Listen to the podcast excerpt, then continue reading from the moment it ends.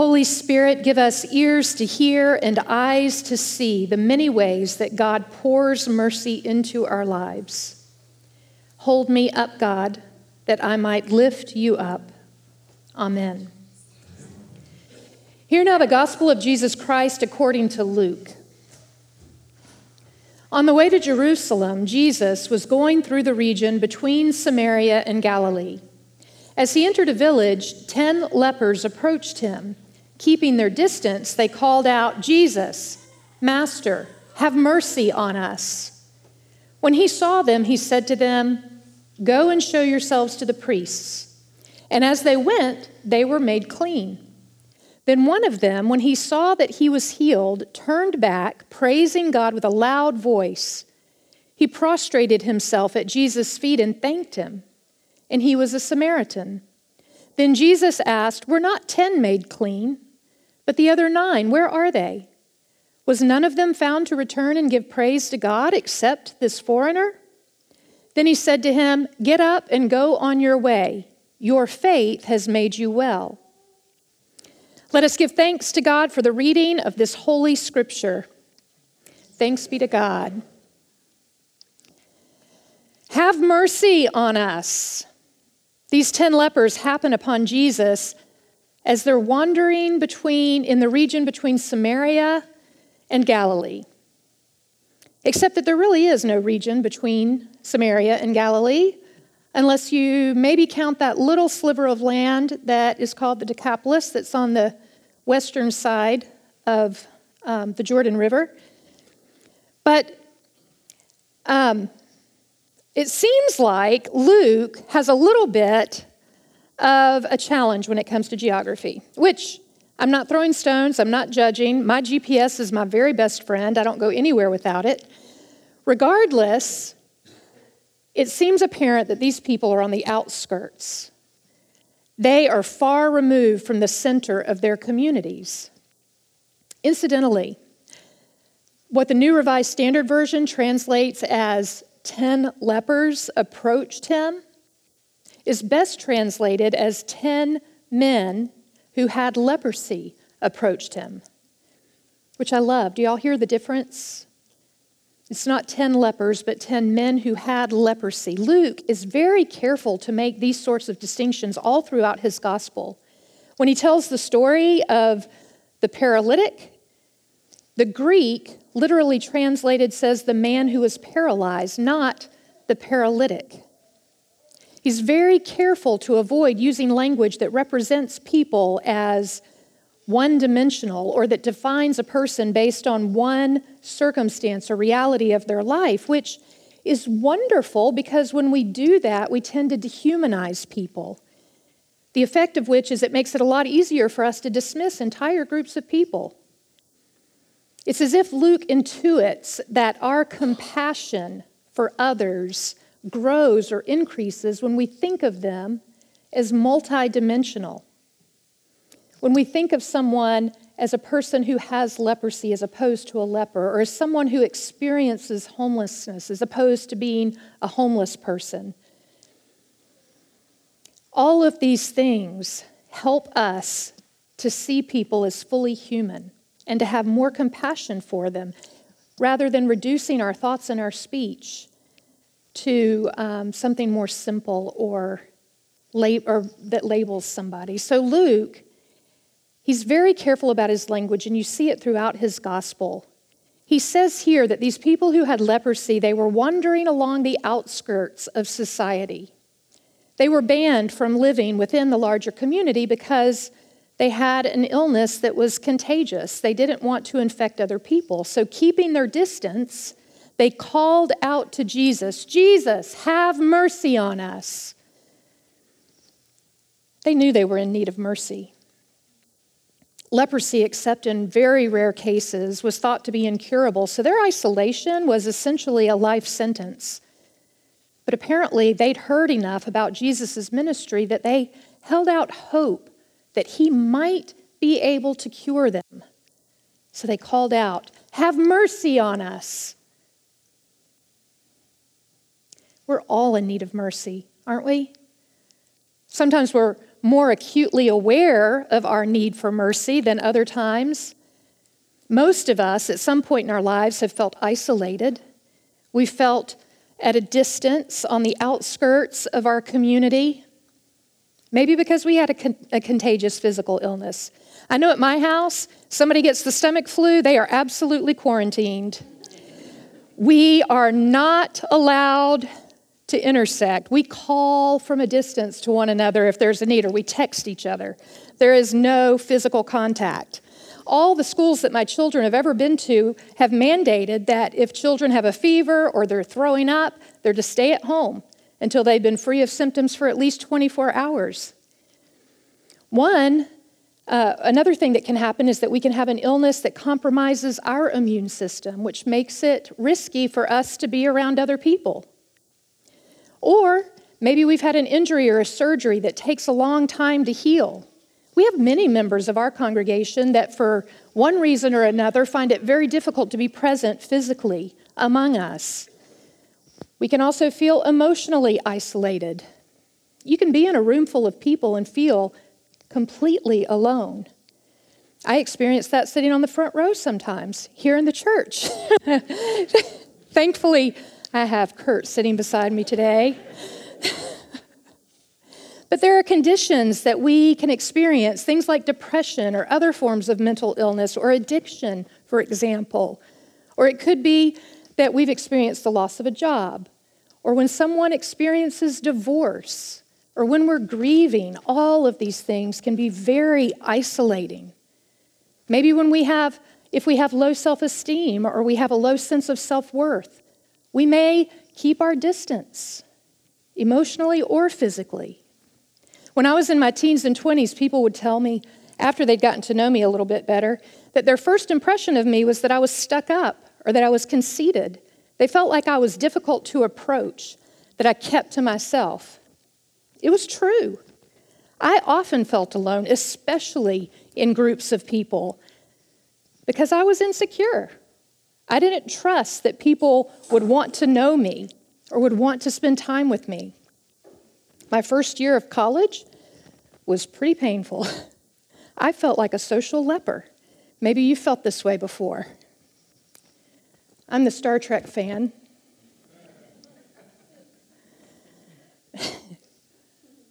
All of us have those situations where we don't feel like we can fully be our authentic selves in situations. We keep our distance. Jesus sees the 10 who have leprosy. And he tells them to go show themselves to the priest, which, when you first hear that, it can sound kind of like Jesus is just blowing them off. But actually, this was first century shorthand for you have been healed. Because in the rare case that a person was healed of leprosy, that's exactly what they were supposed to do is to go and see the priest. The priest would examine them and certify that they were indeed healed so that they could re-enter the community. All of the 10 lepers did exactly that. They headed to the priest, and along the way, scripture says they were made clean. And one of the 10, a Samaritan, when he saw that he was healed, he turned back and he praised God.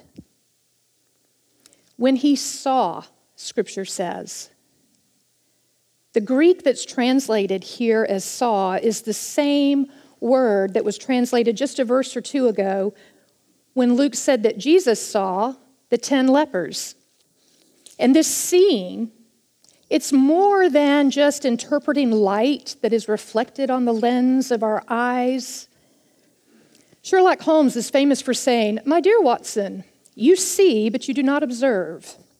In the TV series, Sherlock is depicted as someone who rapidly perceives deeper meaning or significance through the complex relationship between all that he sees than most, certainly more so than Watson.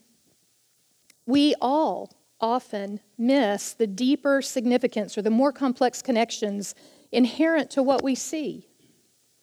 Those of us who have reasonable physical sight, we see what's within our scope of vision, but how many of us or to what extent do each of us actually fully and deeply perceive. And the way we perceive what we see matters. says the bittersweet meeting of perception and reality. I'm not sure either of them is saved. The scene referred to in the story in our scripture today is a supernatural sort of scene. It's a revelation, a spiritual perception. It's a divine sort of sight. Jesus saw the ten deeply, even from a distance, and he perceived their need and he had mercy on them. And then the one saw more acutely than the other nine, saw at sort of an experiential level with the eyes of faith that this healing he had experienced was indeed an act of God's mercy. And the revelation so pierced him that he was compelled to turn back to give glory to God. And then seeing Jesus through the eyes of faith, fell on his face at Jesus' feet, offering his life as an act of thanksgiving. It's as if his expression of gratitude was an act of faith. Certainly, it's an expression of his utter dependence on God for the mercy and grace that he'd received. This faith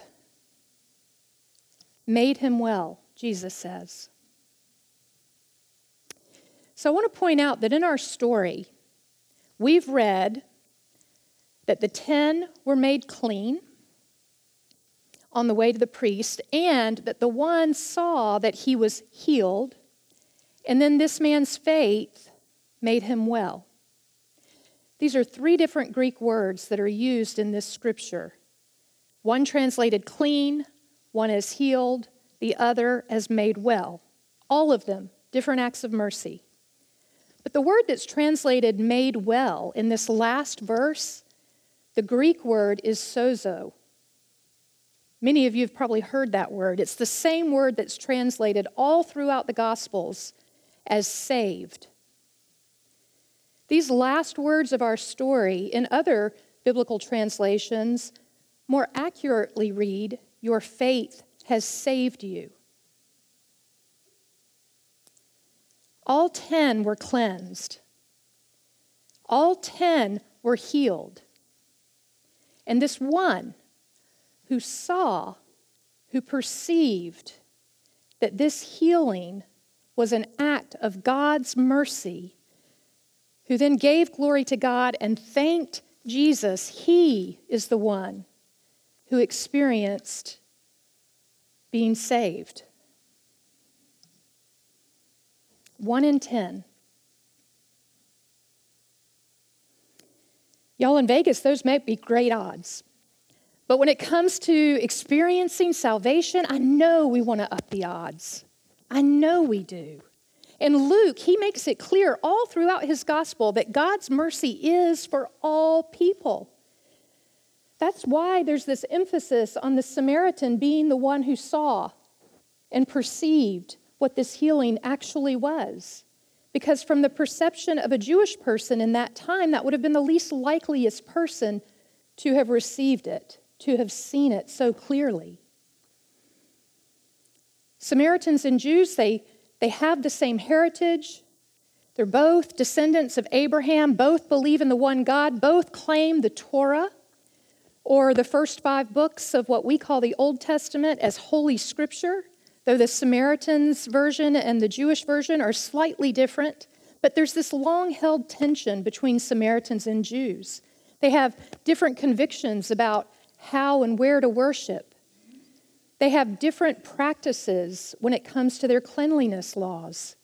So when Jesus marvels that this one, this Samaritan, saw and returned and gave thanks, the emphasis is not on a disapproval or whatever of the way that the Jews didn't perceive, it's a heightening of, an emphasis on the fact that the one that they would have found least likely has received this salvation. It's an important reminder for all of us, and we all experience God's mercy all the time. But how often do we see it? How often do we perceive it? How often do we see with divine sight the revelation of God at work in our lives? How often is it crystal clear to us that God's grace is always and already at work in our lives? In my own life, I bet the odds are a lot less than 1 in 10. I'm sure that I fail to see God much more often than I see God in my life. Which makes me wonder what do I do about that? I want to see, I want to perceive, I want to have this divine sight, these eyes of faith. I wonder if gratitude, if giving thanks to God is an act of faith, as Luke seems to suggest, might we up the odds of seeing with eyes of faith if we make a spiritual practice of gratitude? If we intentionally seek out opportunities to give thanks, to recognize all that we have and all that we are as gift from God. Y'all, Jesus was on the way to Jerusalem. That's what our story says at the very beginning. For those of us who have read the Gospels, we know what this means. This is the beginning of the end for Jesus. He's now turned toward the last days and events of his life that will lead to the crucifixion. God's greatest and most universal act of mercy. Jesus' sacrifice, the cross, is for the whole world. But how many see? How many really perceive with the eyes of faith this glorious act of mercy that God extends to all of us? And until we see, until we perceive with the help of the Holy Spirit, with the eyes of faith, we don't know deeply in our guts and experience the transformation that changes everything, that compels us to turn back over and over again, to glorify God and to lay our lives at the feet of Jesus as an act of thanksgiving. One in ten I pray that God would help us all to see that in Jesus Christ, each of us, everyone, beats the odds. Let us pray. As we pray, I invite you to open your palms, to turn them up as a sign of your desire to give yourselves more fully to God. And I invite you to speak these words quietly after me to yourself. Merciful God, thank you so much for your gift of grace. Thank you for Jesus. Thank you for revealing yourself and your love and acceptance of me through him. Please, God, give me eyes to see and know this truth so deeply in my gut that I can't help but glorify you